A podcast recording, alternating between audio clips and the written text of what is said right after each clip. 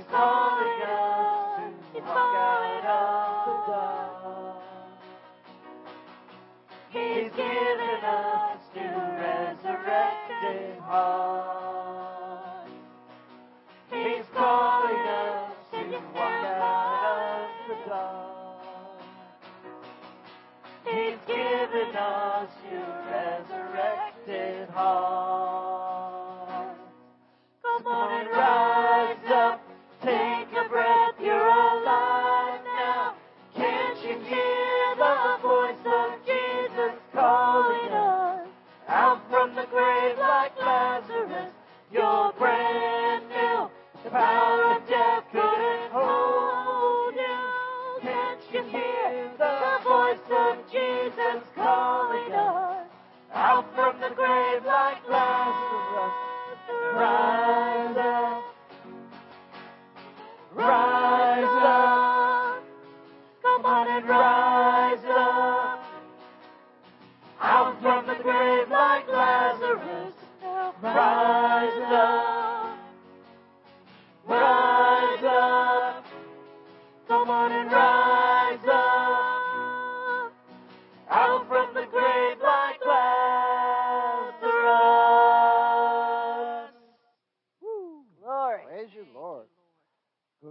morning, everyone. Welcome to Disciples Good House. Please morning. be seated.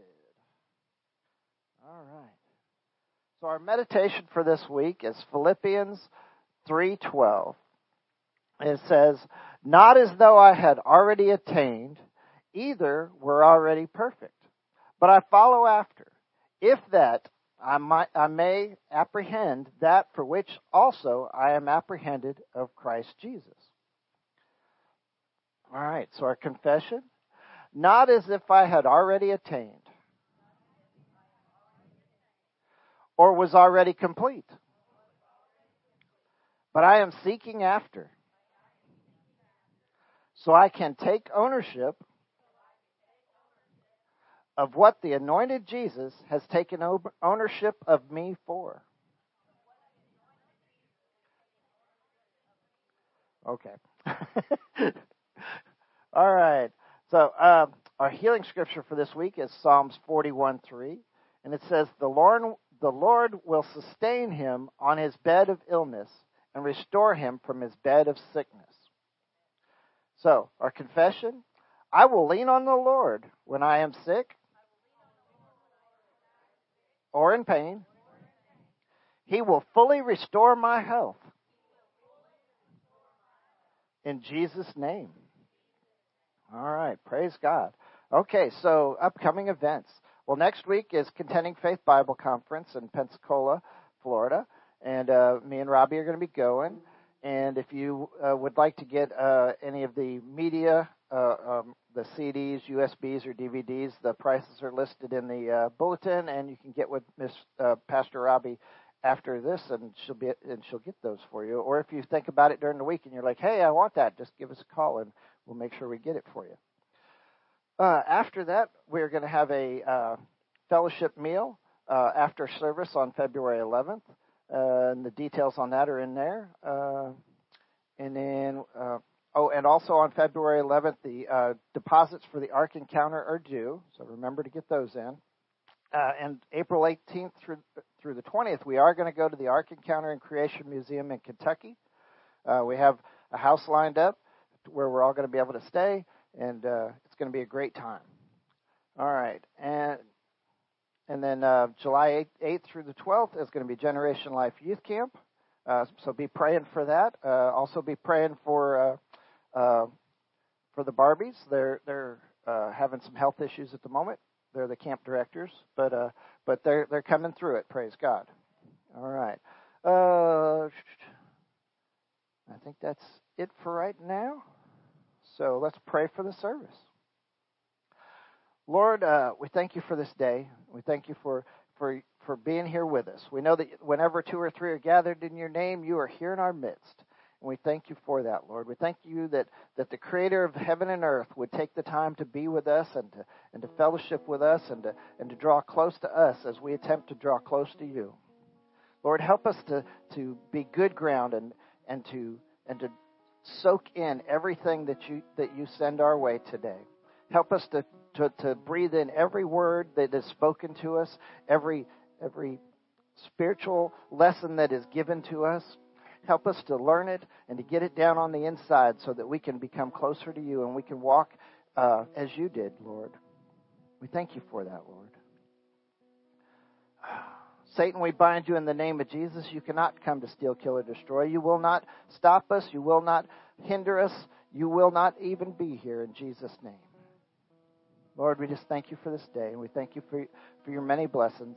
And we thank you that you will be with us throughout the week and will help us to learn. In Jesus' name, amen. All right, our confession. Derek, you going to do that for us? You got, you got the microphone. Good morning, Disciples House.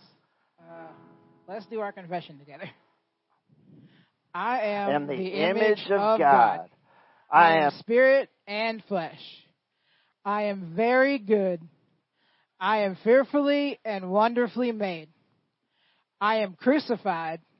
I am a new creation and a new creature. I am dead to the flesh, but I live in Christ. I am dead to sin, quickened to life, and saved by grace. I am buried with Christ by baptism. I am raised from the dead with him. I walk in the newness of life. I am forgiven and redeemed. I am an ambassador of Christ.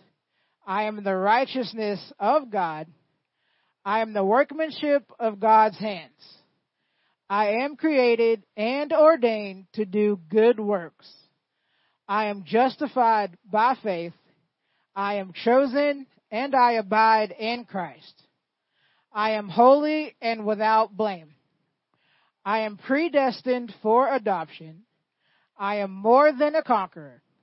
I am an overcomer and I am greater. I live, move, and have my being in Christ. I reign as a king in this life. I can do all things in and through Christ. I am near to God by the blood of Jesus.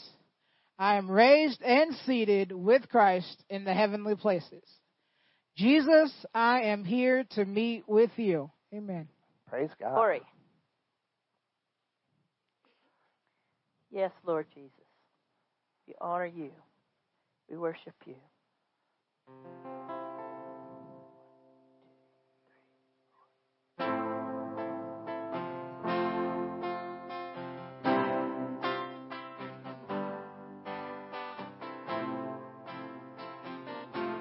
Father God, we love you for who you are. We come to you with our arms up, not our hands out.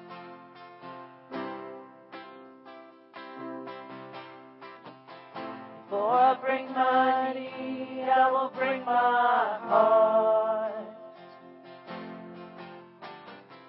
Before I lift my cares, I will lift my arms. I want to know you, I want to find you in every season, every moment. Before I bring my need, I will bring my heart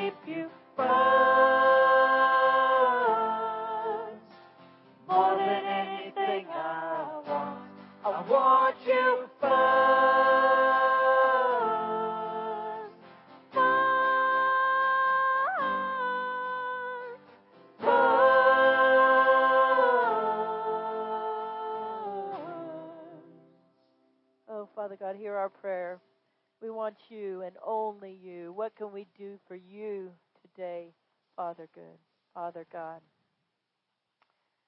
Oh, I'm looking I'm looking at this next song we are going to sing about the goodness of our God, for you are so great, Father God.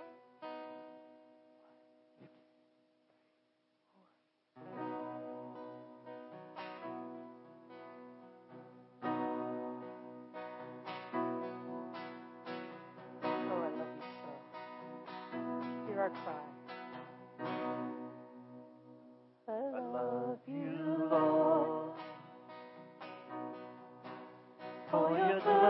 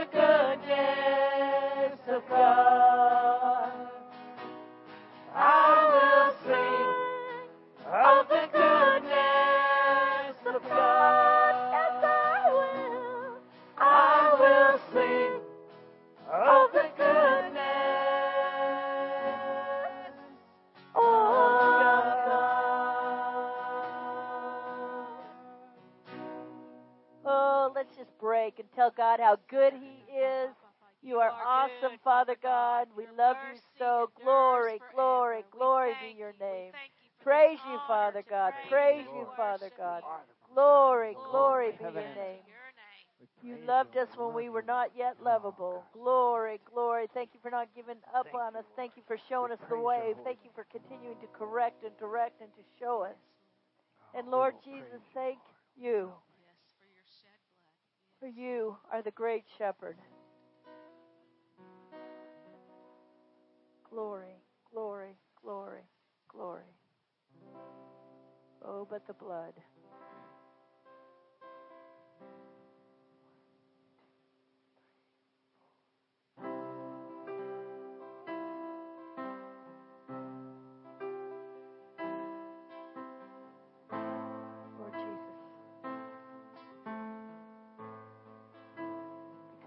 Blood, we can come to our Father God.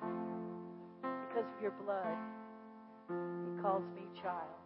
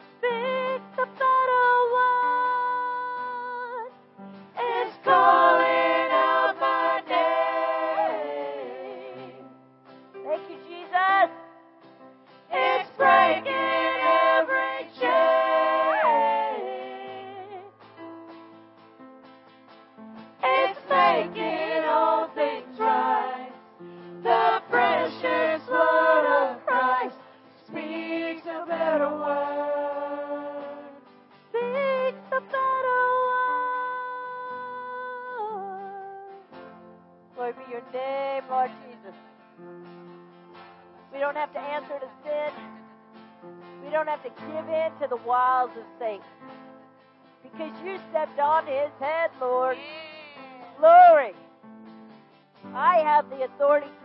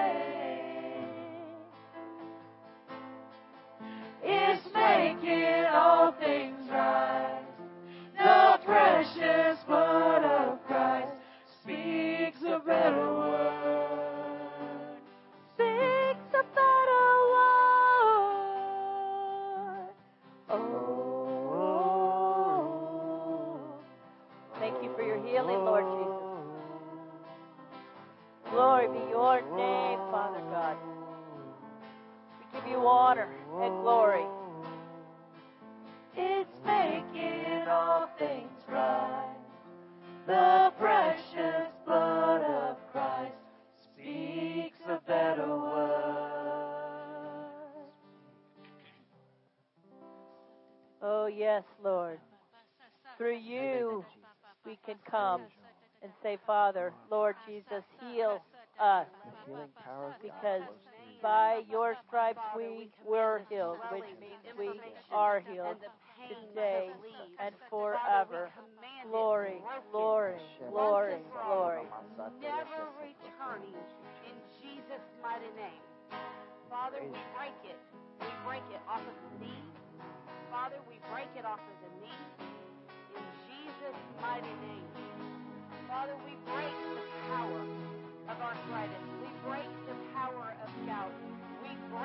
break the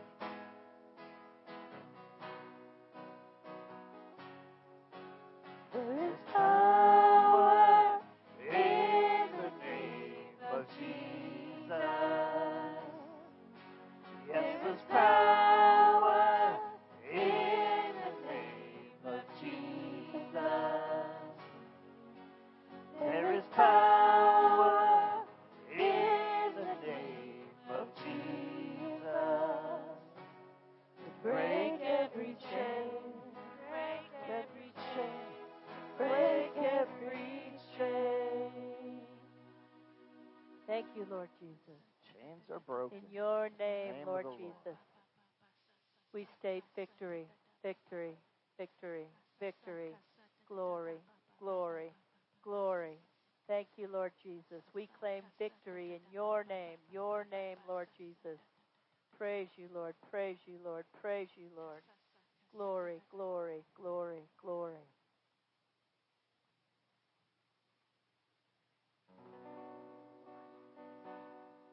it all to Jesus. He cannot heal, He cannot defeat if you don't let it go. Do not hold on to it anymore.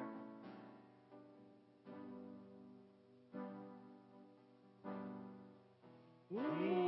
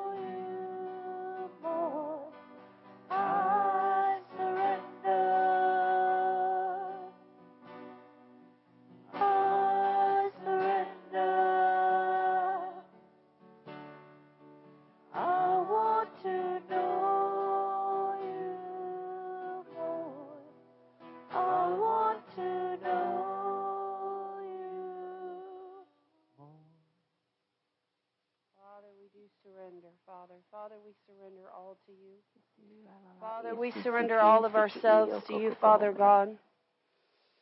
Father, we just, we praise you and we honor you this morning. Father, we ask that you help Miss Betty this morning. Father, that you help her to surrender all. Father, we're not sure what it is that holds her here. From the words of her sons, they all say that they understand that it's her time to go home and they have all said told her it's okay for her to go. But father she still holds on. And father she's a mighty prayer warrior. She lifts up this house this ministry.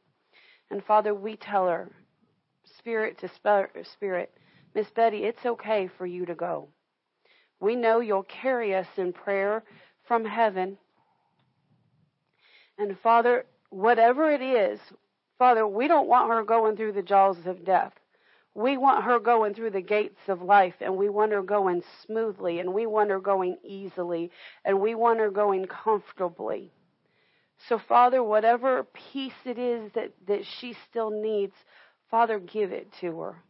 Send the angels to give her confidence that her that those that she holds up in prayer will be held up in prayer from here and from heaven.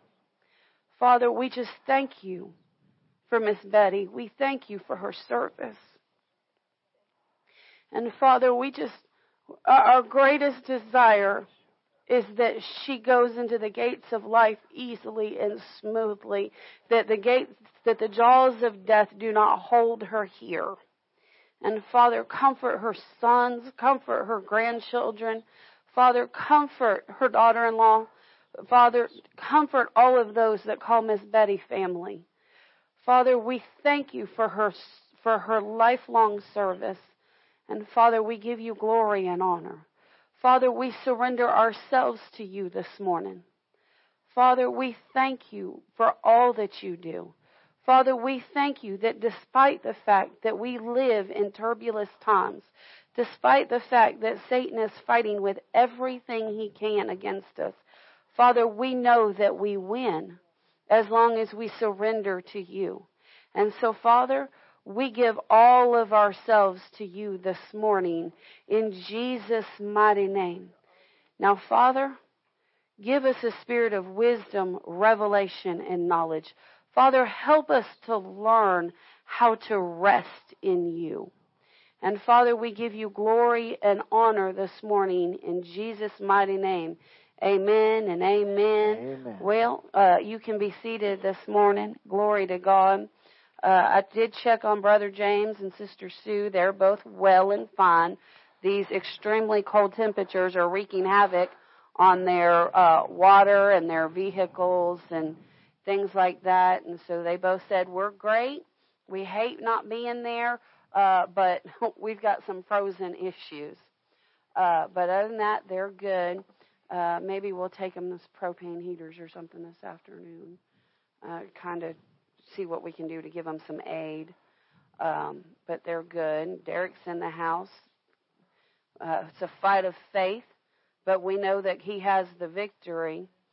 Uh, the Lord kind of, well, He wasn't kind of, but I perceive in my spirit that Derek, you're going through what you're going through because the devil's trying to get you to quit. He's trying to get you to quit. Um, I, uh, when I was praying over you, it just really hit me that the devil's trying to convince you that you'll not walk out the ministry that you're called to, um, and and that's not the case. So you just you just need to stay in the fight, brother. This is not going to last forever. You're melting away. I see it every day.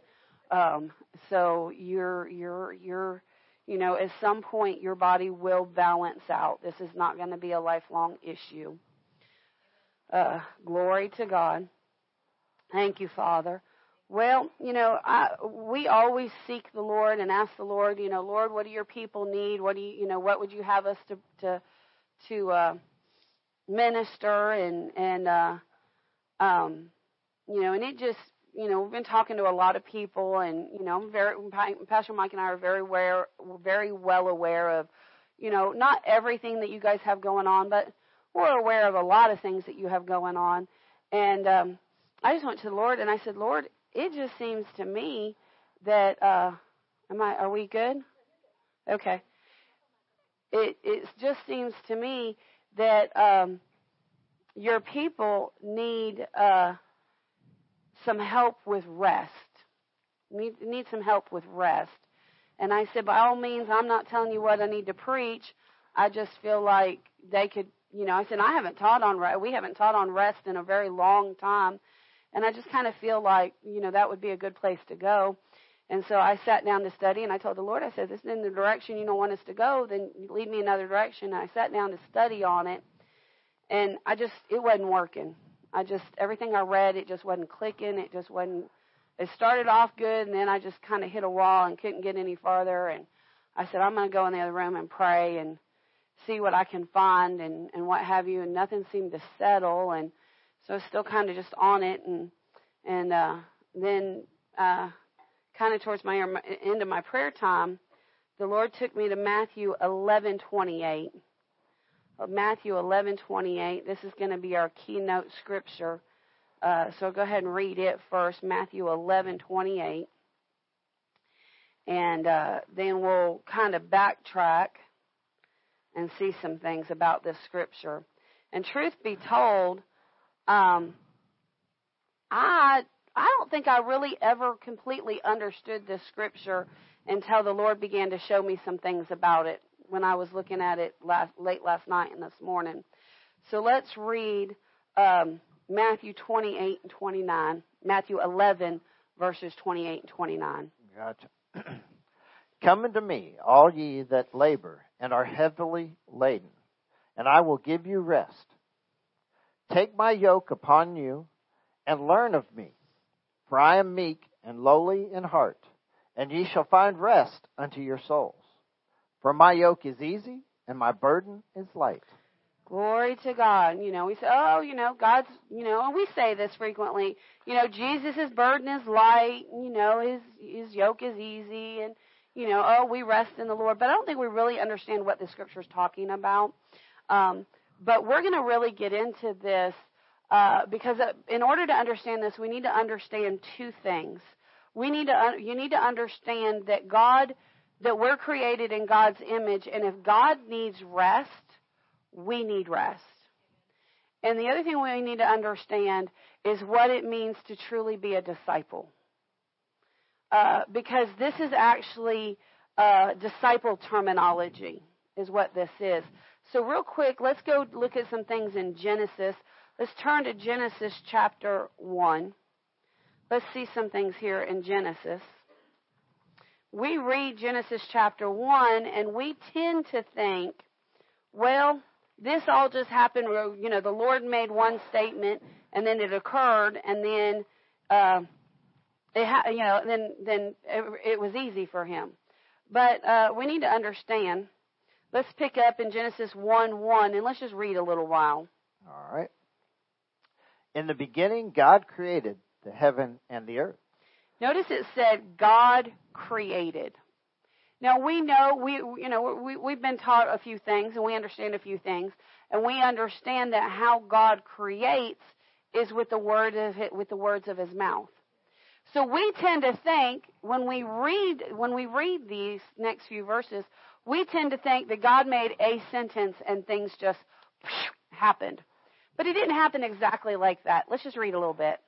And the earth was out was without form and void, and the darkness was upon the face of the deep, and the spirit of God moved upon the face of the waters. And God said, "Let there be light," and there was light. And God saw the light that it was good. And God divided the light from the darkness. And God called the light day, and the darkness he called night. And the evening and the morning were the first day. And God said, Let there be a firmament in the midst of the waters, and let it divide the waters from the waters.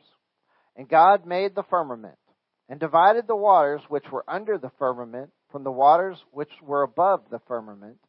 And it was so. And God called the firmament heaven. And the evening and the morning were the second day. And God said, Let the waters under the heaven be gathered together into one place, and let the dry land appear. And it was so. And God called the dry land earth, and the gathering together of the waters he called seas. And God saw that it was good. And God said, Let the earth bring forth grass the herb yielding seed, and the fruit tree yielding fruit after his kind, whose seed is in itself upon the earth. And it was so. I want you stop and think about this.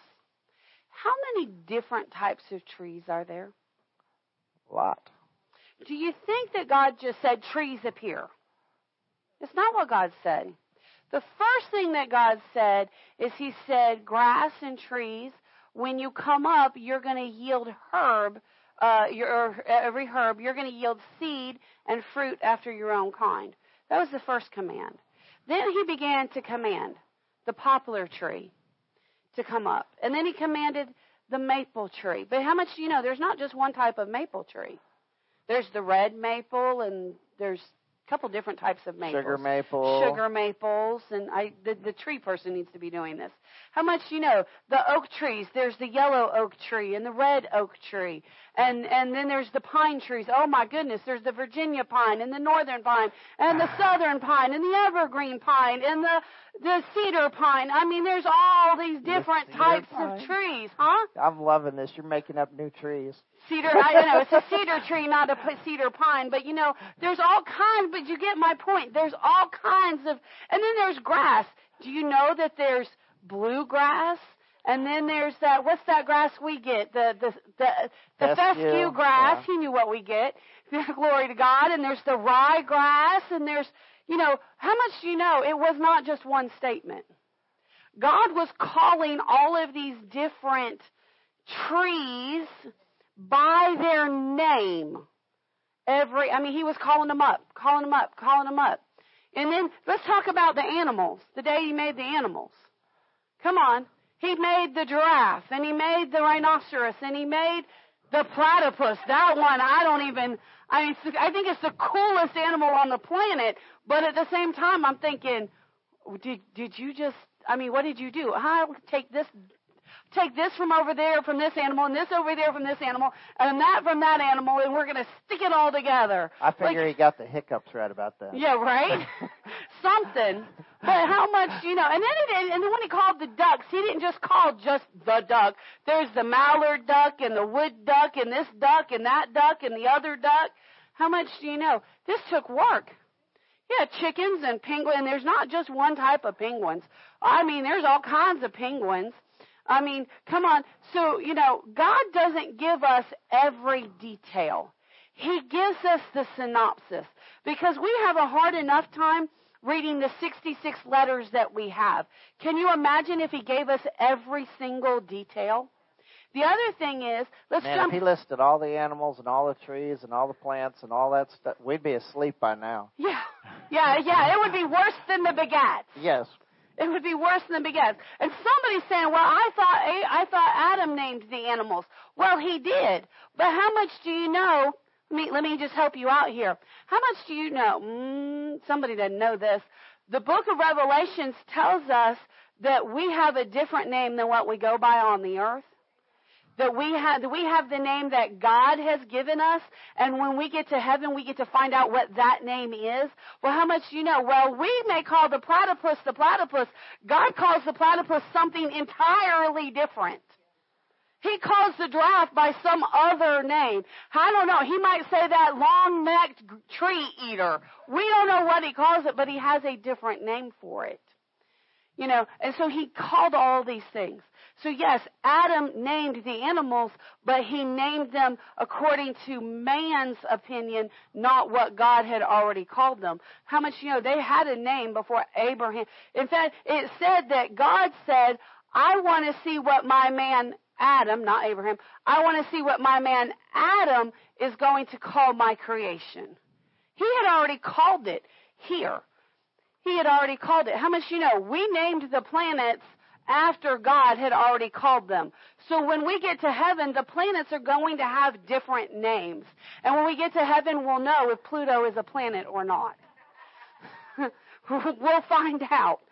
Glory to God. But jump over to uh, verse 26. Let's jump to verse 26. And God said, Let us make man in our image, after our likeness, and let them have dominion over the fish of the sea, and over the fowl of the air, and over the cattle, and over all the earth, and over every creeping thing that creepeth upon the earth. Verse 27. So God created man in his own image. In the image of God created he him, male and female. Glory created he them. God created us in his image, which means that if God has to do something, we need to do it. We need to do it. And it also means that if, in order for God to create, if in order for us to create we have to use faith, then what do you think that means for God? That means that God also had to use faith. God had to meditate on His Word.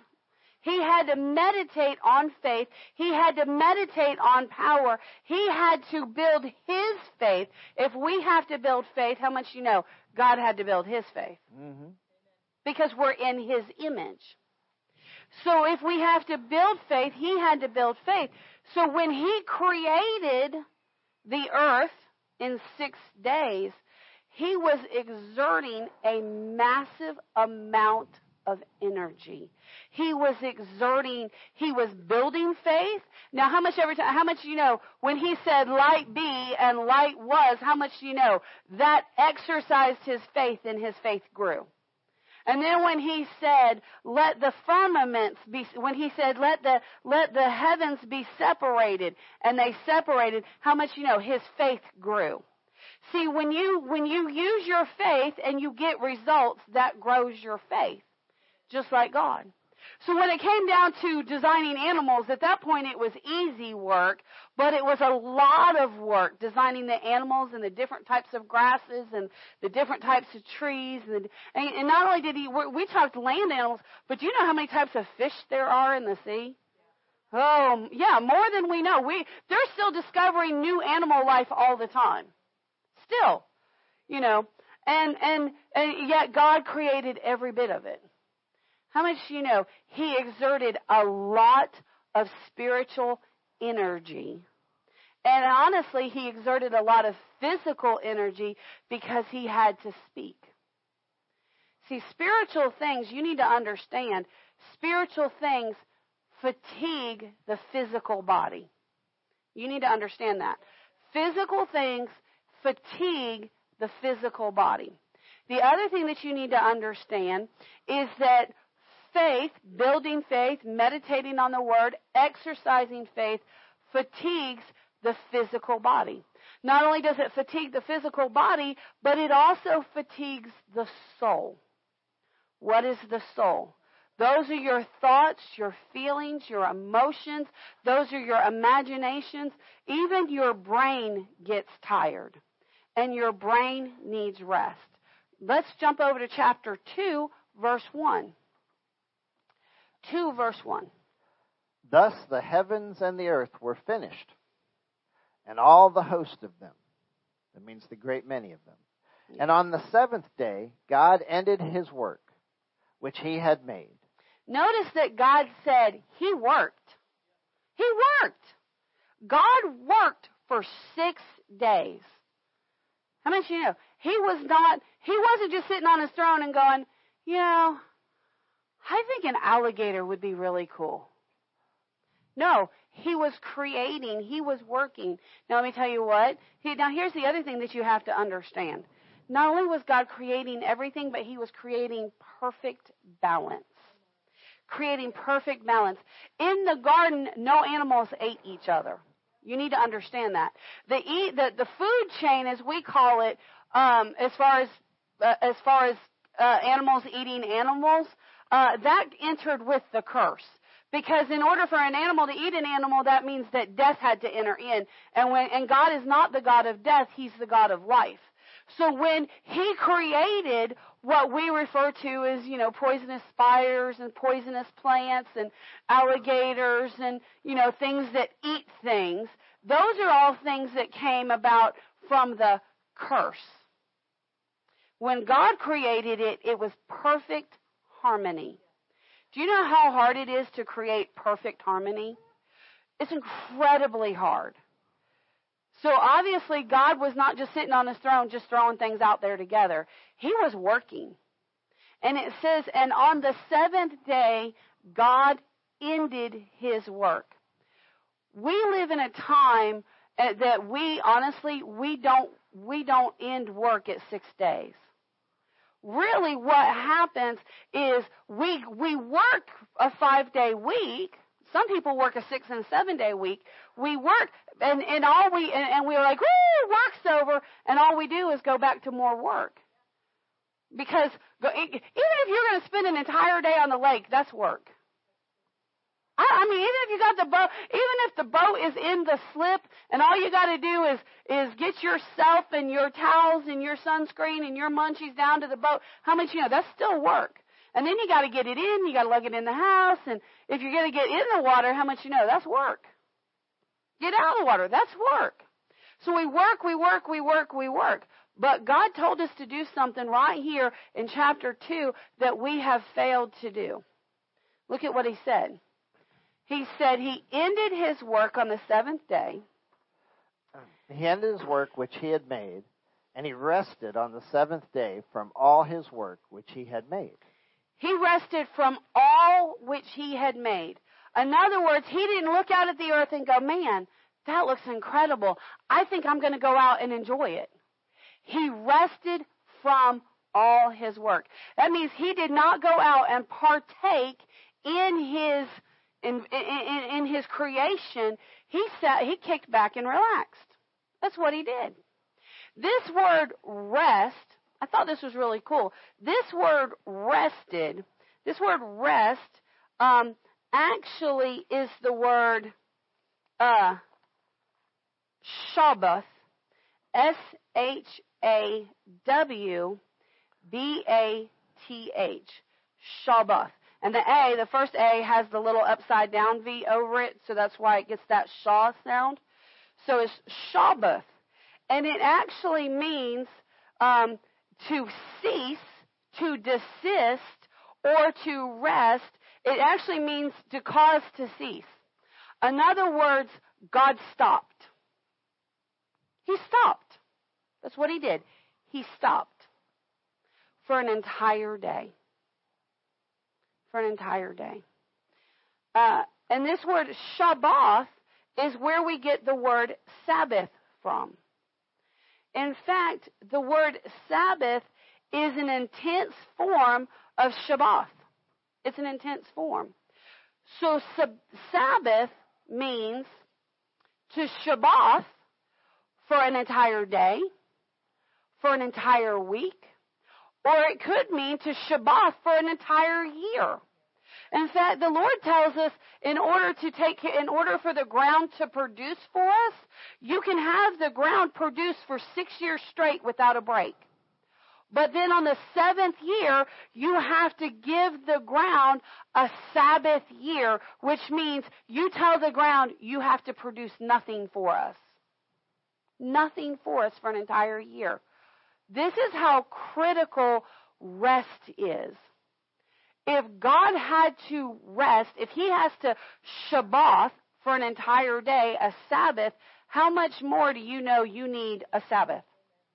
You need to cease. You need to stop. You need to take some downtime. And why is it that God said take the downtime? Because he because we're created in his image and he is he has all knowledge, he has all power and he knows and he understands that if you don't sabbath, you will burn out. If you don't sabbath, you will burn out your systems. I am a product of failing to sabbath. What? Yeah. I am. I am. I, I was.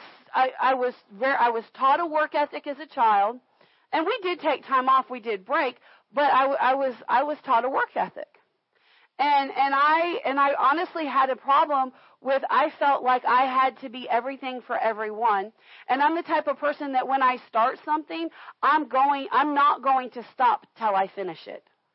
I will run myself into the ground until I finish it. In fact, Michael used to make me so mad, and it wasn't even his fault. This is how much of a finisher I am. He would come, you know, get the end of the day, whatever, and he's the type that he likes to kind of unwind in front of the TV, but he doesn't have a problem falling asleep in front of the TV. And so he'll think, well, I still have a little bit of energy left, so I'll start this movie and it'll be some stupid movie that I have zero interest in. But he'll start it, and I'm in there because I want to spend time with him, so I'm in the room with him.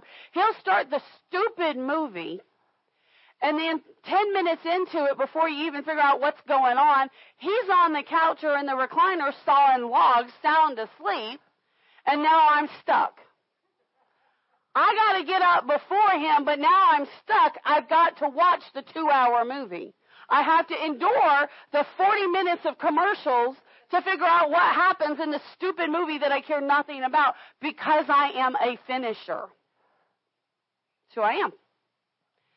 At least that was used. You say, this is how God created me. No, God created me for Sabbath. I was just too stubborn to acknowledge it. So, a few years back, I hit the wall hard, and uh, nobody could. Figure, I mean, I have a reputation. I, I went into the doctor uh, not too long ago because I had some type of weird rash, and uh, the nurse, who's relatively new, who's not gotten to know me real well yet, she went into the into Doc's office and she said, "Well, Robbie says this is not her not a normal rash that she's ever had before." And he he came in the room. He said, "You know what the nurse told me?" I said, "Ain't no telling, Doc." She she came in my office and said, well, you, Robbie said this is not her normal rash. He said, I looked right at her and said, ain't nothing about her that is normal. I said, well, Doc, you're not lying. and, and, and the reason we have this running joke in our office is because my body went wacko. It went crazy. And I mean, I had doctors telling me not to come back to their office because they thought I was lying or something. I don't know. And so finally he had to send me to the Mayo Clinic and I went through tests and tests and tests and tests and all this, and then finally they uh, they came to a conclusion after they ruled out every sickness. And uh, my sister was very concerned with me, and, and finally I told my sister, I said, honestly, I, so she was very concerned and trying to understand it. And I finally told my sister, I said, here's the deal. I said, I've been tested for everything under the sun, and I have none of it. I'm actually extremely healthy, with one exception. And they, she said, what's that? And I said, well, I have burned out my central nervous system to the point that I stay in fight or flight. And she goes, What? And I said, This is what the doctor explained to me. He came in and he says, I have good news and I have bad news. And I said, Okay, let's have it. And he's like, What do you want first? And I said, I don't care. So he said, Well, I'll give you the bad news. And I said, Okay, so what's the bad news? He said, You do have a disease. And I said, Now I'm just telling you what the doctor's report is. God's report's higher. And I said, I do. And he said, Yep. He said, And the bad news is it's not curable. Man's idea, not curable. And I said, okay. And he said, the good, I said, well, that sounds pretty bad. I said, what's the good news? He said, we can teach you how to manage it. Oh, okay. So we went and took a three day class. The first thing they said in the three day class, this is the first thing they told us. They said, first of all, because you go with your family, and they said, first of all, you and your family need to know and understand that the illness that you have um, is not caused, is, is, is, we have come to find out that the people that get this illness are not people that are lazy. These are not people that are weak. These are not people that, you know, are incapable. They, she said, this is what the instructor said. She said, and actually what we have found is the people that come down with this particular sickness, which is called central sensitization, she said, what we have found out is that these people are highly intelligent, highly, um, high, they're high energy, they're perfectionists, and they have no quit in them. That's what she found out. That's what that's what she said. So apparently, uh, and she said, and we and we have found that the reason that they come down with this is because they never take time to adequately rest. How much you know when God said in chapter two, at the beginning of the book, that you work six days and then you rest, He was giving us a key to life take the Sabbath. Now the interesting thing was is that me and Ann had to go to this class too. I mean, this is Robbie's thing, but we had to go. That's right. Because what it comes down to is when you have a, a high uh, reliability person or a high achieving person, you tend to tr- you tend to count on them and trust them and and and expect a lot out of them. That's right. So they had to tell us, hey, you know, she's going to have this this this thing, and y'all have to. When she says that's it. I can't do no more. You have to respect that. Yep. And they had to teach us that, hey, you know, you can't just be pushing her all the time to do things. And it's like, okay. Because because if I get pushed, I'm gonna do. That's just the way I am. You need me? I'm gonna get up, and I don't care how fatigued I am. I'm gonna get up. So I have to say. So I so we came up with a code, and this is what they recommend. Is that this is what they recommend. They recommend that you that you train everybody around you. You have 30 minutes. You can't go to dinner, but you can go to coffee and dessert. You can't, you know, don't commit for more than 30 minutes. And I told my instructor, I grabbed him off to the side and I said, "Listen, I'm a pastor." I said, "30 minutes ain't gonna get the job done." And this is what she said. She said, "I," she said, I can tell how you respond in the class, and I've been watching you. She said, I can tell you right now, she said, you will apply the tactics that you can apply, and you're going to push through the rest. But so, so we know you're not going to stick to the 30 minute plan. That's what she told me. She said, I, I can tell you're one of those people. She said, because if you haven't quit yet, you're not going to quit. She said, but here's what you need to do. You need to figure out a phrase or something like, my 30 minutes is up, so that when you're at that threshold, your family will know you're, you truly are done. So we use that a lot. We, uh, you, so you'll hear me say, my 30 minutes is up. Now I'm probably, and, and now it's gotten to where I'm like, I'm three days past my 30 minutes. I'm like, I'm, I'm so done. I'm so done. And basically what I'm saying is I need Shabbat. I need rest. I need to, I need some downtime. And so I'm training myself to rest on Mondays because we preach twice on Sunday and we do prayer and we do fellowship. And so though when you're a minister, you don't technically get a day off, Mondays is our, is my downtime. You know, I do as little as possible on Mondays because because we are supposed to take God's example and we are supposed to Shabbat. Now here's the deal. People will push you to do more than you should do. And you have to learn to tell people no. And it's acceptable to tell people no. It is acceptable. And there's a reason why people push people because if you look around, there's a lot of folks out there doing nothing. Nothing. It's hard to find somebody who will do something. And when they find that person, they're going to be, oh my God, you can't ever leave.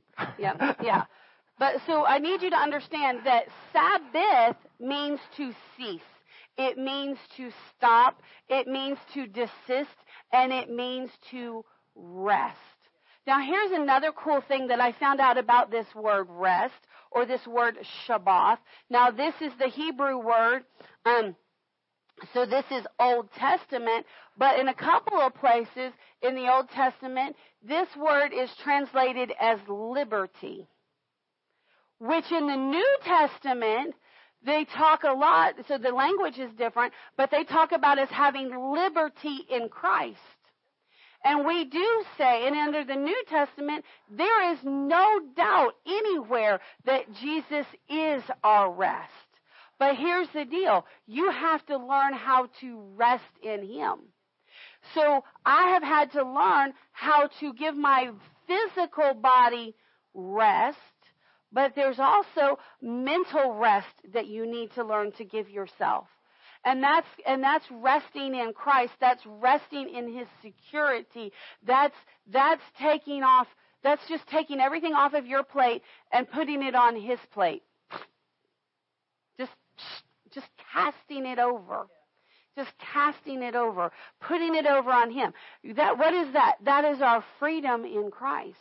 Our freedom in Christ allows us to live as we should live in Him. So, so we have this liberty in Him. Well, I want to look at just a couple of a couple of uh, other things in the Old Testament, and then we'll slide over to the New Testament. Let's go to um, Exodus chapter 20. We're going to kind of flip around a little bit in here, but let's go to Exodus chapter 20.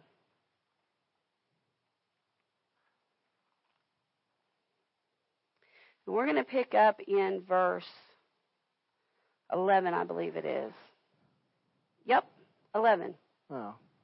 You can back up a little bit? Yeah, probably Okay. go back to 8. Okay. It says, Remember the Sabbath day to keep it holy. Now notice he said, remember the Sabbath day. In other words, because what did God do? God gave, God said, God rested for the seventh day, the whole day. That's where we get Sabbath. Sabbath is an extended time. It's an explanation. It's an, it's a, it's a exclamation or a, or a, he, he, this is a big deal. So he said, remember the Sabbath day. Sometimes you just have to take that day. I'm done. All right. So remember the Sabbath day to keep it holy. Six days shalt thou labor and do all thy work. But the seventh day is the Sabbath of the Lord thy God. In it thou shalt do or shalt not do any work. Thou, thou nor thy son nor thy daughter, thy manservant nor thy maidservant, nor thy cattle, nor thy stranger that is within thy gates. So even even your servants aren't supposed to work. For in six days the Lord made heaven and earth, the sea, and all that, that in them is, and rested the seventh day. Wherefore the Lord blessed the Sabbath day and hallowed it. Now, I did some research on Old Testament Sabbath, and it's interesting because uh, there's periods of time throughout the Old Testament that you don't see them honoring the Sabbath. There's periods where they don't they don't pay attention to the Sabbath. And then there's other periods where they are very regimented and very restrict about the Sabbath.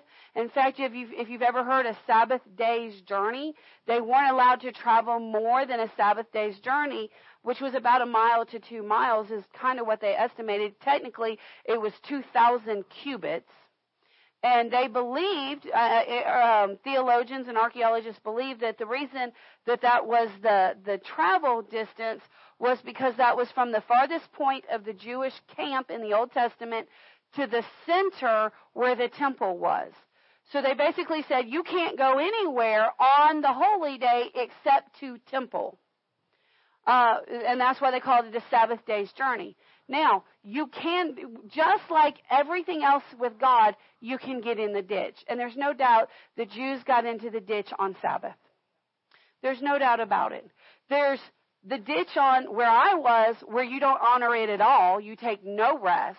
The other side of it is you take resting to the extreme where you don't allow anybody to do anything. I'm surprised they were even allowed to get out of the bed, to be honest that they were allowed to exhibit. They're not allowed to work. They're not allowed to cook. They're not allowed to travel. They're not allowed to do all this stuff. They're supposed to, yeah, other than get up and go to temple and come home and rest, that was it. Um, you know, but even Jesus said, don't y'all at least get up and feed the animals? How much do you know? The animals still have to be fed. So there is a balance to this rest. There is a balance, and that's what I'm trying to get you to find out today is that there is a balance. There is a balance. And you can go through, I mean, there's scripture after scripture after scripture after scripture about taking the time to rest and, and, and honoring Sabbath, honoring that holy time. Um, and the reason they hallowed it was because the, and really the Sabbath was also to mark uh, they used they used the Sabbath to mark a day of remembrance of the creation of God. They said, "Well, God God rested the seventh day, so we're going to rest the seventh day and remember how God created the earth. It was a day of remembrance. Also, they used the Sabbath as a day of remembrance for when they were freed from Egypt. Every seventh day, then they had they also had the Sabbath feast, uh, and they had Passover and all of those to to uh, to uh, to remember what God had done for them. Uh, so that was that was more Sabbath time. So we get the idea that that this means to rest.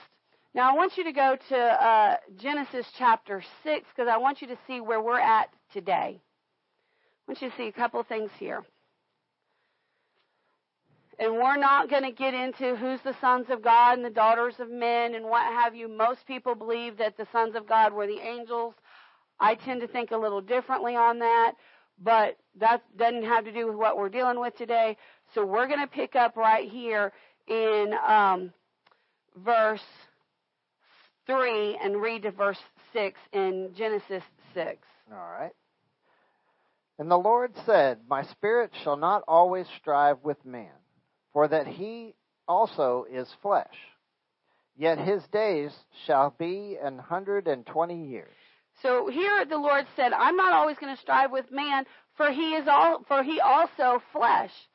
In other words, God said, I am not going to struggle with the flesh side of man for all of eternity.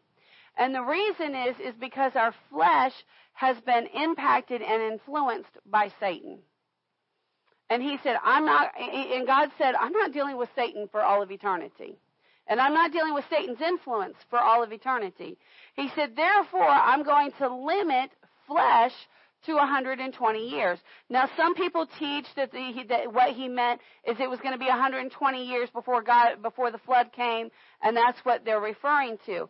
But if you go back and you read the genealogy, I think there was less than five people from the from the time that the Lord said this, I think it was only three or five people lived more than 120 years from that day forward. Some of them, you know, pushed it, you know, from from the from the time of the flood is what I should say. Um, but again, another sermon for another day. He, but basically, what the Lord is saying is, I'm not going to put up with the evilness of flesh. Let's keep reading.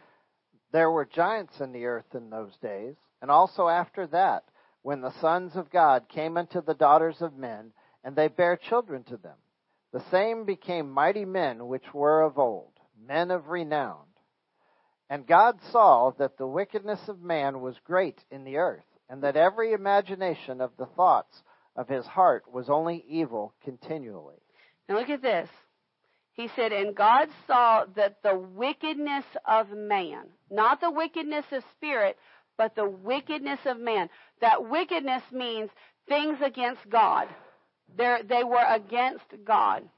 He said that this wickedness, things that they came up with, went against God in the earth. He said it was great in the earth. How much do you know that they're still fighting to kill babies in the womb? That's high wickedness. How much do you know they're fighting to get to love and, and have physical relationships with anything and everything? That is wickedness. How much do you know man is trying to elevate himself above God? That is wickedness. This was, and this was, this was the same type of wickedness that was great in Noah's day. You know, it, it, it shocks me and amazes me how many people think that skulls and uh, skulls and and what have you are awesome. You see it everywhere, and I'm like, do y'all not know that that is the the symbol of death?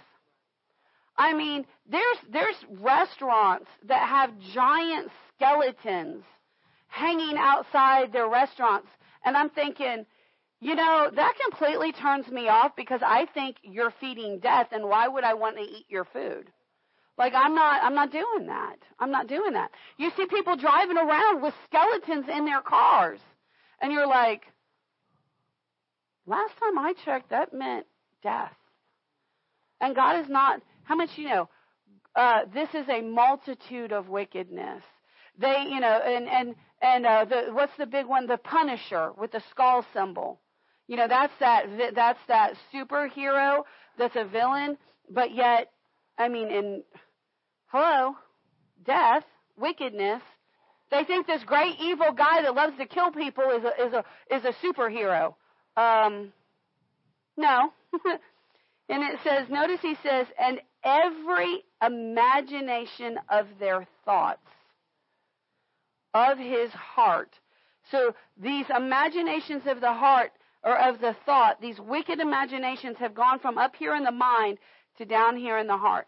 Look at Hamas. Hamas got an imagination that if they were violent, if they violently killed uh, children and women and even men and the elderly, that they somehow would get the honor and glory of God.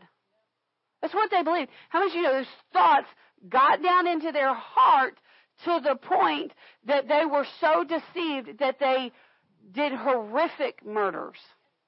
This is this is in your heart only evil continually. Oh my goodness. And look at what it did to God. And it repented the Lord that he had made man on the earth, and it grieved him at his heart. Even the Father's heart can become grieved. Even the Father's spirit can become grieved. Can become grieved. Well, what does this have to do with rest? Oh, I want to show you. He's like, yes. I'm going, yeah. What does this, what does this have to do with, with heart? I want you to turn to Matthew 24.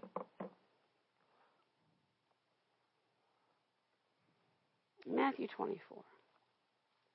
So we're going to see some things. This is the way the Lord showed me some things and talked to me. So I said, okay, well, Lord, if this is the way you're going to show it to me, I'll, I'll show it to your people this way. So uh, Matthew 24, we're going to pick up in around uh, verse 34. And this is Jesus speaking. He's, he's given a good teaching here. We're going to kind of pick up in the middle at verse 34, and we're going to go down to about verse 38. Verily I say unto you, this generation shall not pass till all these things be fulfilled. Heaven and earth shall pass away, but my words shall not pass away. But of that day and hour knoweth no man, no, not the angels of heaven, but my Father only. So what he's talking about is if, if you go back earlier in the chapter, he was talking about the times that we live in, that there would be fire and earthquakes, that there would be false prophets. He was talking about the end of the last days. That's what he was talking about. And he's kind of shifting gears a little bit, but still staying on topic, talking about the end of the last days. And he says, nobody's going to know the time except the Father. Nobody's going to know the time at all except the Father. But then he tells us a little something that the Lord told him about this last day. But as the days of Noah were, so shall also the coming of the Son of Man be. So now he says, I want you to think back about the days of Noah. Well, that's why we read that. It's because in the days of Noah, they were just, the, the amount of evil that was happening on the earth was massive. But Jesus is going to tell us a little something more about what was also happening in the day of Noah. For as in the days that were before the flood, they were eating and drinking, marrying and giving in marriage, until the day that Noah entered into the ark. How much do you know uh, uh, we are consumed with eating? Restaurants, recipes, quick fancy foods, amazing meals. We're consumed with eating of all type we are consumed with drinking. I mean, you know, it wasn't that long ago. This was a dry county. Now there's bars practically on every corner, two or three of them, honestly. We're consumed with drinking. Every new restaurant that opens, it's not a restaurant, it's a bar that serves food. Every one that opens. We're consumed with food and we're consumed with drinking in this day and in this hour. But apparently, so were they in the days of Noah because Jesus said, as it was in the days of Noah, you're going to be consumed with eating. You're going to be consumed with drinking. You're going to be consumed with marrying. How much, you know, they're consumed to the point that they want to marry people that they can't even have a marriage relationship with. People are wanting to marry people of the same sex. They're wanting to marry their pets. They're wanting to marry all kinds of weird things. They're consumed with it. And they're consumed with giving in marriage. How much you know? Everybody's like, "Oh, you want to you want to get married? I'll marry you. Let me hop on the internet and do up a little paper here, and I'll marry you." They're consumed with it. He said, "Until the until the day that Noah entered into the ark." This gives us the idea of a very busy lifestyle, an extremely busy lifestyle. So one of the things that that we need to understand, one of the things that we can need to connect is we are extremely close to God coming. And because we're extremely close to God coming, one of the apparent tactics of Satan is to keep us excessively busy chasing our tails, ch- doing anything, barely what he wants us to do. He wants us distracted. He wants us deceived. He wants us to say, I don't have time for God. Which, so if you're going to follow God in this day, in this hour, you're going to have to do it on purpose. If you're going to rest in this day, in this hour, you are going to have to do it on purpose. You're going to have to set a schedule and say, I can't. I, I have been on the young people for a couple of years now. You need to get you a, you know, because everything's digital, everything's on the phone. I say, I, I tell them all the time, you need to get you a handwritten calendar. And you need to go through your calendar as soon as you get it, and you need to mark rest time. You need to mark church. And when somebody says, hey, can I do this? You need to pull out your calendar where you can see your entire week and you can see your entire month and you can go, wait, is this going to take from God? Is this going to take my rest time? Is this because when you look on your phone, you don't get to see your whole schedule in plain view, and it's deceiving. It's deceiving. So we need to learn to uh, make time. We need to be very careful that we don't get involved in this. That we don't get consumed in going out and fellowshipping and eating constantly. We, you know, we're not getting consumed in drinking. We're not getting consumed in uh, in, in marriage and in family activities to the point that we're not doing what God told us to do from the very beginning, which is rest. Because here's the deal if you become physically exhausted, mentally exhausted, and emotionally exhausted, you will not be ready for Christ that is coming. You will 100% burn out. And I'm seeing it, and listen, listen, if you've talked to me recently and I've said you need to learn to rest, this sermon is not for you and you alone. It is for you, but it's not for you alone because we all have a problem with this. The Church Universal has a problem with this. And when I asked the Lord about it, I was like, Lord, we need to talk about it. And I was going at it from my direction and I couldn't get settled. But when I stopped and I got the Lord's direction, the Lord told me, He said, I want you to look at the days of Noah. He said they were so busy they refused to rest. We're so busy, we're not making time for rest, and we need to. Now, before we get back to our keynote scripture, I want you to go to Matthew. We're in Matthew. Chapter 4. Matthew chapter 4. Because I said the other side of this, number one, we need to see that God said you need rest. The other side of this is you need to understand discipleship discipleship. So I want you to understand this. Um, Jesus had just dealt with, Jesus had just spent 40 days praying and fasting. He cut out 40 days out of his schedule to spend with God. He spent 40 days with God, and at the end of the 40 days, when we read it in Matthew, we think that Satan was kind of coming on and off throughout the 40 days. But when you read, I think it's Luke's account, Luke makes it clear that Satan shows up at the end of the 40 days, when he is at his weakest point. Let me explain this to you. When you are not resting, you are giving Satan you are making yourself vulnerable for the enemy because you have no strength to resist him.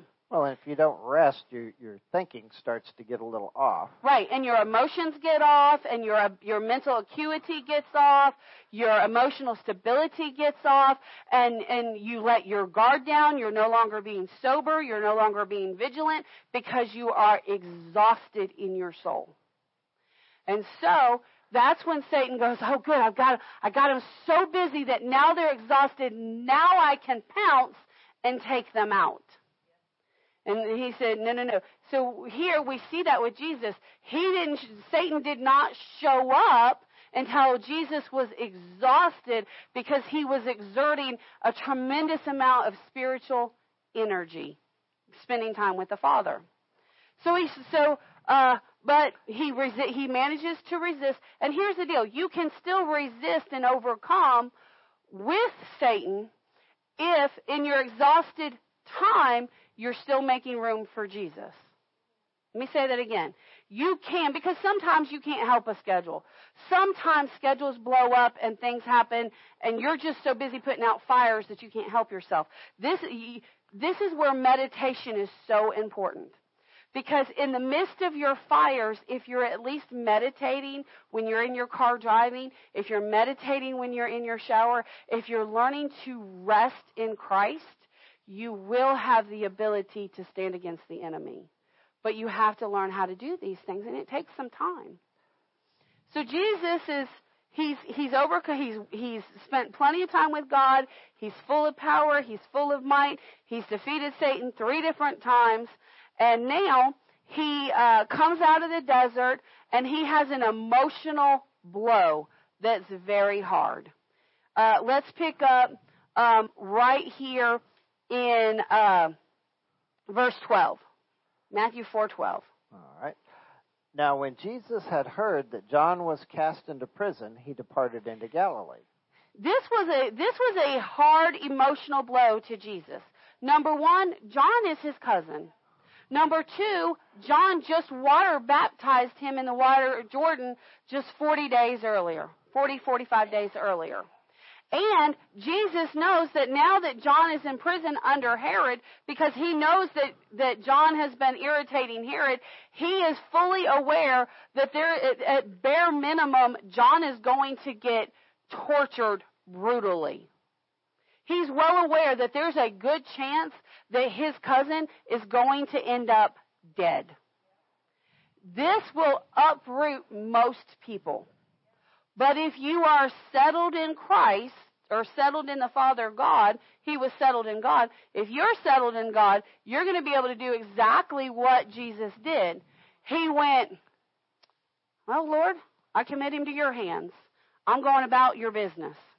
He was not disrupted. He didn't run to John. He didn't try to rescue John. He's full of the power of the Holy Ghost. If he wanted to get John out, he could have.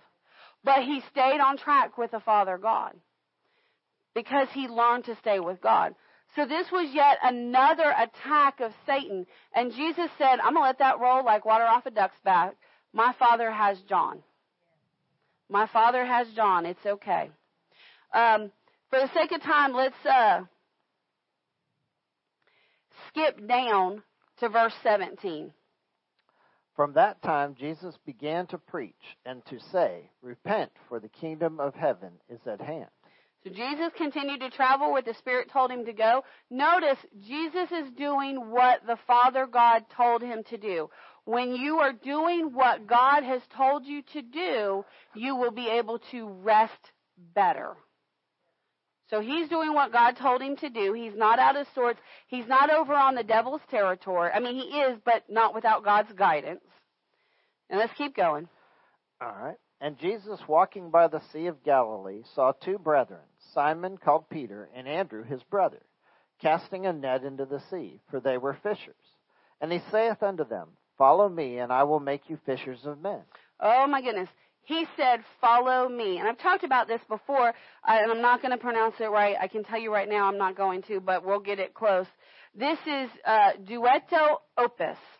And this means, and, and when a, when a teacher, a rabbi, a learned teacher comes to, uh, says to a child in school, follow me, when they speak those words, really what they're saying is take my yoke. That's really what they're saying. They're saying be tied to me. Let me explain just a little bit about the Jewish teaching program, uh, uh, Jewish education program in Jesus' day. It was called Mishnah. And under Miss Hannah, every child, boy and girl, up to the age of 10 went to school. And from, from when they began school to the age of 10, their number one task was to memorize the Torah, the first five books of the Bible. To memorize it. The second thing, their second and third obligations was to learn basic reading and basic math. That was it. That was the only education that the Jewish children got. Now, if at age 10, uh, now let me, let me rephrase that. At age 10, all of the girls went home. And from home, they were taught by their parents how to run a household. That's what they were taught to do. So they, their education continued, but it continued from an on, on uh, an at-home basis, and it was for the purpose of running a Jewish home. That's what the girls had to learn. The boys, on the other hand, the majority of them went and worked for their family business, and they learned the family business. That's what the majority of them did. That's what uh, Andrew and Peter and James and John did. Uh, is that who it was? Andrew, Simon, Peter, James. Who is it? Peter and Andrew. Okay. Peter and Andrew. They all, apparently, their families were fishers. So at the age of 10, they went home to be fishers. Now, there were some students that were considered bright enough that even though they would go home and they would learn the family business, they also got to remain in school. So they had to do school and they had to do work. And the schooling that they did is they learned now that they had the Torah um, memorized, now they began to study the Torah for understanding. And not only would they begin to study the Torah, but they would begin to study the Talmud. Now the Talmud that's a whole other ballgame in and of itself. The Talmud was the writings of the rabbis that were currently rabbis and all of the rabbis that had come before. And they put more weight on the Talmud than they did on the Torah. And so they would study what the teachers had taught and they would begin to implement it in their life. Now, if they showed an ability to do this, then they would begin to take what they were learning and they would begin to teach it in the temples at various times. Which is why when Jesus was 12 and he went to the temple, nobody freaked out. They all assumed that he qualified to be in Miss at that age and that he was simply doing schoolwork. That's what they believed. And that's why he was able to teach and, and because of his understanding, they were astonished because they hadn't seen a child be able to understand it to that degree. Now, somewhere at the age of 13 to 15, which the numbers have already dwindled tremendously again, somewhere in that age of 13 to 15, after showing some ability to understand the scriptures, the students that remained would have to go to a rabbi. Most of the rabbis were in the school. Those were usually the ones that they went to. They would go to that rabbi in the school, and there would be several of them, and they would have to inquire of the of a particular rabbi, Rabbi, can I be your disciple? And the rabbi, whichever one they went to, would do one of two things, because that because the rabbis have already been watching the students. The rabbi would either immediately dismiss the child and say, "You don't qualify," go back to the family business, you're done in school. Or the rabbi would put that student through a series of tests and inquiries. And after the rabbi did his tests and inquiries, he would say one of two things. He would either say, uh, duet opus, which means follow me, take my yoke, be my disciple. Or he would say, you are not skilled enough and smart enough. You need to go home and work for the family business. So those that were told to go work for the family business in the Jewish community were looked down on as not having enough ability to actually understand spiritual things. So that's where uh, Simon, Andrew, and all of them they they were in that spot. We don't know how far along they went, but we know that because they're they're adults now and they're fishermen, they were rejected by rabbis. Now, if you were received by a rabbi, that was a big, big, big deal. Because not only did you now become a disciple of a, uh, of a rabbi, but your entire life changed. That child left the parents' home and they literally, honey, come down here. Mm-hmm. They literally attached themselves to that rabbi.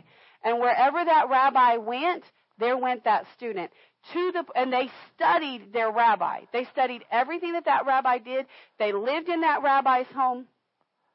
And they studied that rabbi to the point that they would pick up that rabbi's mannerisms. They would begin to speak like that rabbi spoke. They would use the same terms of phrase. They would, they kept, they picked up his mannerisms. They basically became, uh, identical to their rabbi. In fact, so much so that people that knew different rabbis, while watching their students, could say, Oh, you're so and so student because you displayed just like your rabbi. Okay? So when Jesus, and, and, the, and this term, duet opus, was only used by the rabbis for the purpose of making somebody their disciple. That's the way I understand it. So when Jesus came to these fishers and said, and he's now at the age of 30. Now, here's the other thing. That student at the age of 13, let me finish talking about the status first. At the age of 13 to 15, that student would leave their parents' home and move into the rabbi's home. But the parents, the family, actually gained social status. They went from being common Jews to being Jews of status that got to go into the higher courts, that were revered and looked at. And I mean, everything about not only the child's life changed, but everything about the parent's life changed also. So it was a status thing. It was a really, it was a huge, huge, huge deal to become a disciple. It was huge. So when Jesus came and he said, Follow me, and he spoke those words to Simon Peter, Andrew, uh, when he James spoke in. James and John, when he spoke those words, what he was saying is, "Come and take my yoke." It's another thing. So what they would do, because the rabbi would say, "Oh, you want to be my student? Well, then that means that you have to connect yourself to me, be pinned to me, and what life, the life that you had, listen to me, the life that you had is not your life anymore. Now you hook to me, and your life becomes a mirror of my life, becomes mirror to me.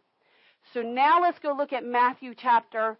Uh, this is what. So when Jesus said that, now let's go back to our keynote scripture, uh, Matthew chapter 11. And let's look at what he says here. See, when he said that to, to Simon Peter and, and James and John. and Andrew and James and John, they all had their they they all had jobs. They were Yeah. all doing things. They were all working. They had they had tasks that they were doing. They had burdens, right? So then he, he c- so then he comes down here to to Matthew 11 verse 28. Hold on.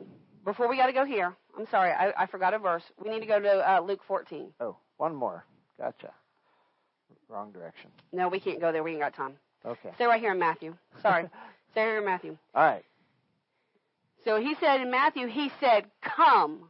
Now we read it like this, come unto me. But that's not the way that Jesus said it. This word come is an interjection, it's an exclamation. He actually, what he said is he said, Come now. That's really what he said. He said, Come now. He was like, come hither, get over here. He said it with some umph to him. He was giving a strong explanation. He was giving a strong um, exclamation. exclamation. He's like, come now. Get to me now. That's the first thing he was saying was get to me now. And uh, he said, come on to me. In other words, get to me. When he said on to, that word doesn't mean just come near. It means come with the purpose to take advantage. Come to take advantage. Come towards me for the purpose of taking advantage of me. Now that sounds a little crazy, doesn't it? Come, come for the purpose of gaining something or getting something. He said, come to me all. Now, I love this word all because we automatically go, well, all means all. But but there's a definite indication, uh, and there's a definite indication of every single one of us can come, and there's an indication that uh, each of us can come individually. But but there's also, he said, come wholly, completely, come completely to me. We have this we have this mindset of, well, Jesus, I'm going to come, but I'm only going to come with just this one part of me. And in Luke 14 it said, who doesn't count the cost? See, there's a cost to serving the Lord. And the cost to serving the Lord is you lay yourself down wholly, completely, and you instead go, okay, that's not who I am anymore. That's not what I need to do anymore. That's not it anymore. Now I'm coming to you and I'm surrendering all. Every bit of me. You were giving it all. He said, come, he said, come, all that are, he said, come with the purpose of taking advantage, all, all of you wholly that labor and are heavy laden. This labor is another way we can say this. If you grow weary, if you're tired, if you're exhausted, if you're exhausted because you're toiling and you're burdened and you're full of grief and sorrow, um, it, it, it, means to, uh, if you labor with wearisomeness, um, in effort to toil, basically, you are physically laboring to the point that you are wearing yourself out. This is not spiritual. This is physical labor. You're laboring to the point that you are physically wearing yourself out. Come and Jesus will give you rest. He will give you rest. Now sometimes when you come to Him for rest, be ready for him to correct some things because he knows why you are worn out. He knows why you're weary and he may tell you, child, you need to learn to say no. Child, you need to cut your schedule. Child, I never told you to take on that responsibility. You need, and then panic sets in, but oh my God, everybody depends on me. Honey, they were there before you got there and they'll be there after you're gone. They will be. Yes, you are important and yes, you are valuable. Don't let the devil tell you you don't matter and therefore just take yourself out because that's a lie. No, you are important and you are valuable. And that's why God said, I didn't tell you to do that because you're giving yourself over here. You cannot give all of yourself over here like I need you to. He is a master scheduler and he knows I have had to do this time and time again. My plate will get full, and I'll go to the Lord and I'll say, Jesus, I need rest. And He'll say, I never told you to do that. I'll give you an example. One of the things that He never told me to do was to, was to be the IE chaplain over the jail. He never told me to do it. But because the ministers that we took over for were doing it, I felt like well, I had to pick up that responsibility because I needed to make that good witness in the community. And I got weary with it, and I got frustrated with it, and I got under stress with it. And because honestly, the only time they used me was when they didn't want was when they didn't want to tell somebody no. Seriously. If they knew you and they thought, oh yeah, you'd be good to go in, they'd let you in. But if they didn't know you or they were concerned about you, they'd say, Oh, go talk to her. I was their no person. And I was like, Lord, this is not what I. And he and, and, and very kindly the Lord said, I never told you to do that. Well, you're right, Lord. You never told me to do that. So I graciously bowed out. And you know what? the jail runs just fine, and they have people that go into the jail and minister just fine. Praise the Lord. Hallelujah. And what did it do? It took my pressure off. Took the pressure off me. Well, thank you, Lord. Miss Ann still goes. She still goes. Miss Linda still goes. Other people go in. That's wonderful. But the Lord let talk to them about it. But He said, I didn't tell you to take on that responsibility. There's other things that the Lord told me to do or to stop doing. I carried the care about the children's department and the nursery department. Yes, we love children. Yes, we love nursery. Yes, we have the facilities set up for them. Yes, we have that. But I was, uh, I mean, every week I was trying to do the sermons, trying to plan the children's service and the nursery service, just in case we had kids. I, I mean, and I was planning for people to be here, and I was trying, and I was stressing myself out. And the Lord said, I didn't, I didn't call you to take care of those departments. He said, trust and believe me for teachers. Wow, that took the load off. So I just thank God. Father, I thank you that you have, that you have already sent us anointed teachers, gifted teachers. I thank you that we have it. Well, I don't see them. Well, that's okay. Maybe God's still prepping them. We'll have it when it's the right time. But we have we have the facility, we have the supplies. When the teacher gets here, we're ready to run. We're ready. We put our faith action in it. Now I'm just standing and believing. Glory to God. Thank you, Jesus. He, what, what, is, what, what is God doing? When I go, God, I just can't do this anymore. He said, I didn't tell you to do it. Change it. I didn't tell you to take that on. Change it. then there's other things. He'll say, well, you're, you're struggling because I told you to do this over here and you ain't done it yet. Okay, Lord, I'm going to pick that up. I'm going to make that adjustment. And then you know what? I tell him I'm going to pick it up. I'm going to make the adjustment. And then several weeks later, I'm still struggling. I go back to the Lord. Lord, he said, What'd you tell me you were going to do? You're right, Lord. I'll get on it. I don't, be, I don't sit there and lay down on the floor and, oh, how horrible I am. I just go, okay, Lord, you're right. Make the adjustment.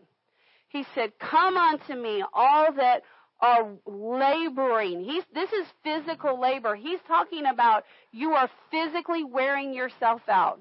And I, I, Jesus, I, the Father God, will give you rest. He's going to give you the rest that you need. The problem is, is we don't go to him and ask him for rest. He said, and then, and then the very next, the very next verse is amazing. He said, take upon, or he said, take my yoke. Uh, look at this. He said, take my yoke, take my yoke upon you. This take my yoke, this means that Jesus already has a yoke round about him. I am to pick it up, I am to come up to him, and I am to tether myself to him.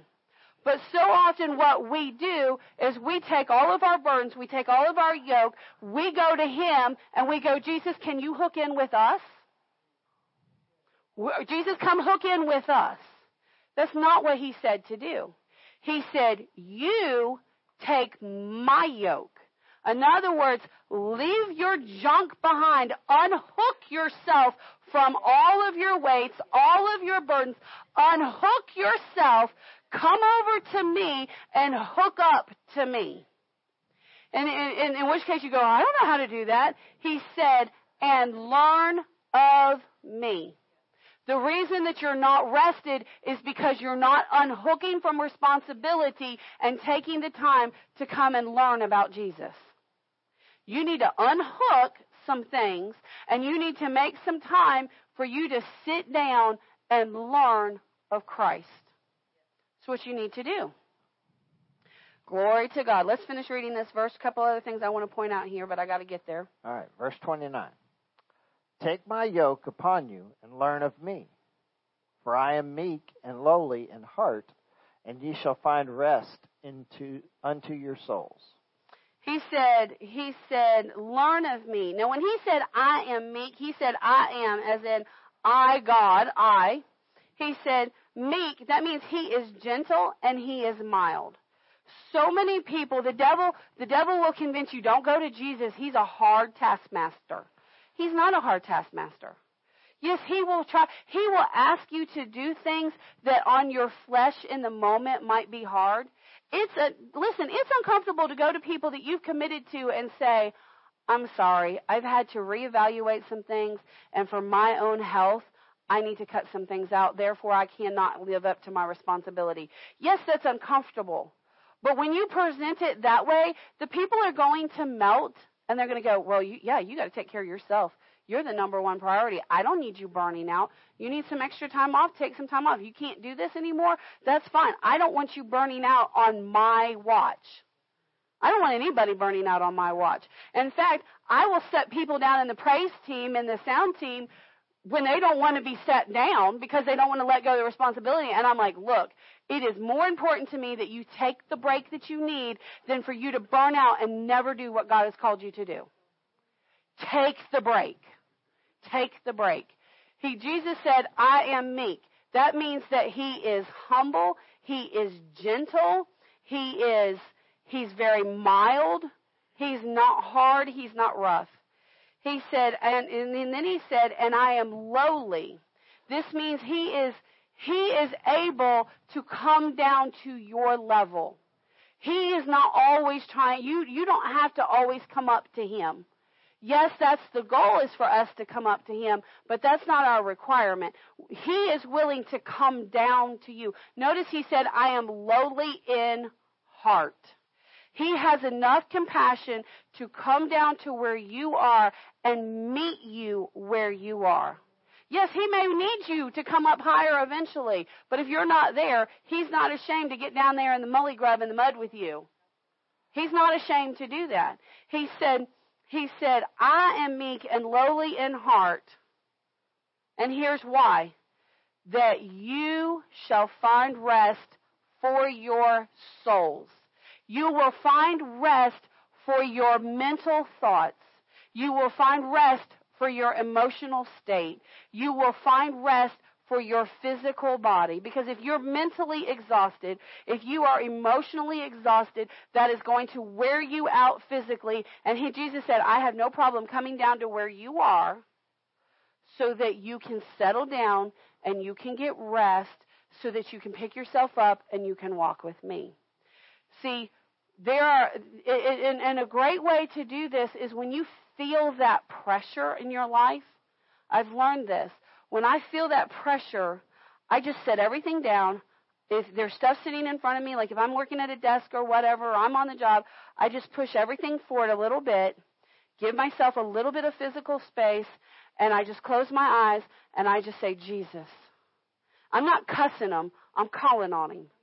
Jesus, I need you to help me. I need your rest. And I settle my mind and I calm my mind and I and I breathe in the peace that's in my spirit and before I know it, I'm energized. Have you ever gone to a meal super hungry?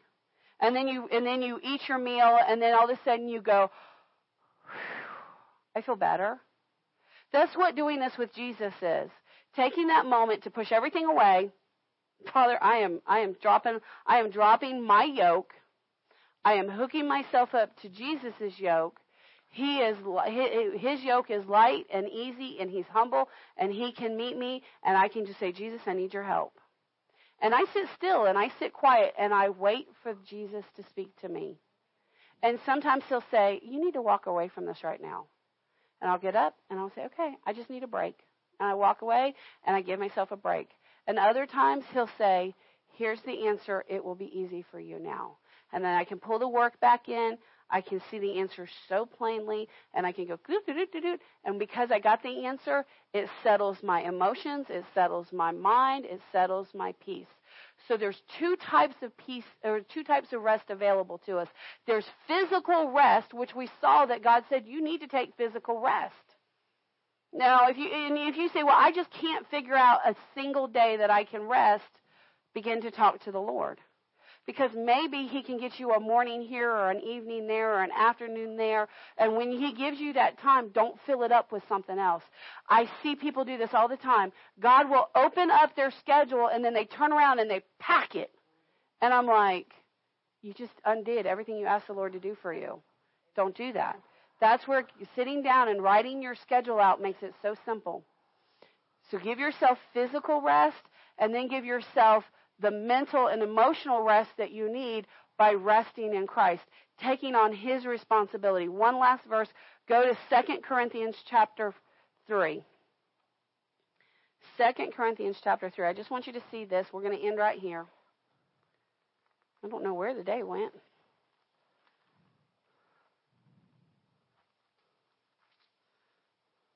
This is where a lot of people burn themselves out. Verse 6. Who also hath made us able ministers of the New Testament. Yep, keep going. Not of the letter, but of the Spirit. For the letter killeth, but the Spirit giveth life. People that are learning the things of God get so wrapped up in the specific letter of the Scriptures I have to be a doer of the word. Yes, you need to be a doer of the word, but if you slip and trip, you repent and you move on. Listen to your spirit. Yes, you need to learn to control every thought, but when you miss it, listen to your spirit, get that thought under control, repent and move on.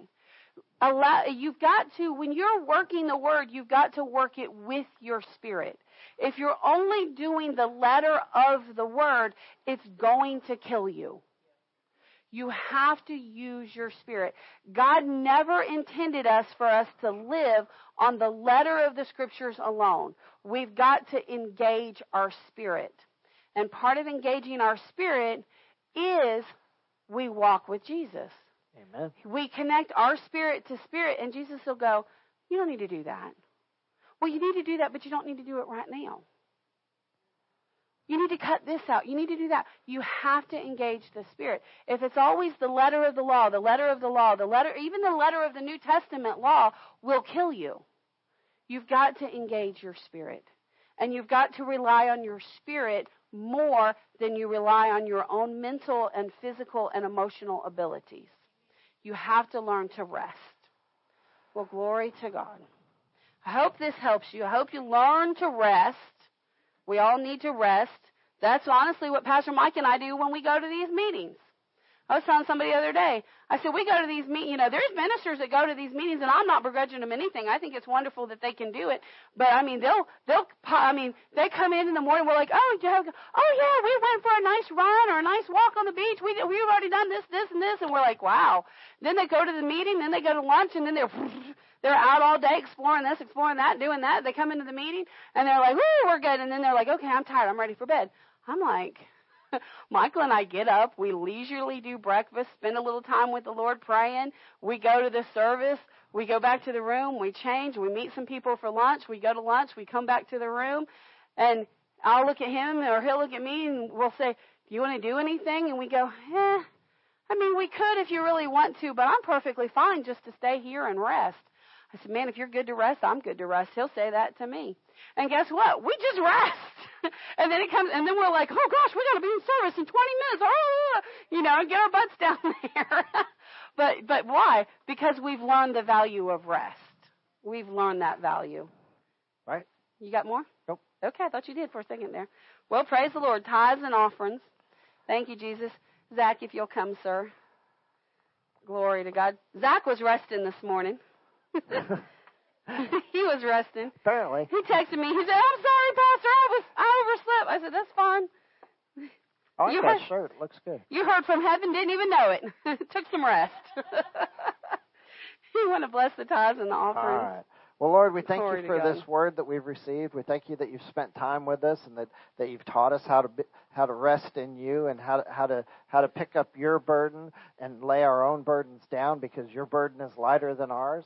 Lord, we just we just love you and we thank you for this. Lord, we thank you that you're you're leading and guiding us and helping us to become more like you so that people can see you when they look at us, so that they can see you in, in the way we lead our lives. Lord, we just thank you that, that you gave your son and that you gave and that you have blessed us so much that we want to we want to give into your kingdom, Lord. We want we want to see your kingdom here on earth as it, as it is in heaven. So we give unto, we give unto your work, we give unto your ministry uh, because you told us to, and, and we do it with a joyful heart and a generous heart. Lord, we just love you and we thank you for that. Lord, we ask that you bless our offering, that it go further than we could ever ask, hope, or think towards the doing of your work and your will here on this earth. Lord, and we, and we know that you will bless us. We know that you will, you will return unto us pressed down, shaken together, and running over more than we could ever ask, hope, or think, so that we can be a bigger blessing to you, Lord, and to your people. In Jesus' mighty name. Satan, we bind you in the name of Jesus. You cannot come to steal, kill, and destroy. You must flee in Jesus' name. Oh, Glory, Lord, we just thank glory. you. Father, we thank you that your word is true, your word is working, and the angels have gone out on our behalf to cause provision to come, and we give you glory and honor. In Jesus' mighty name, amen and amen. You serve the people. Glory to God. If you're given online, the instructions are on the screen. Uh, Well, for those people. and uh, Wednesday,